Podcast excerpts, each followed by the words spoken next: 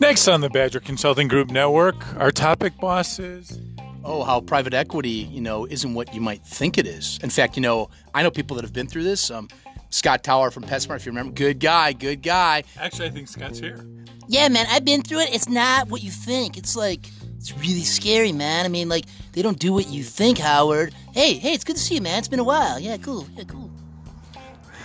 So that'll be coming up this week on the Badger Consulting Group Network. Yeah.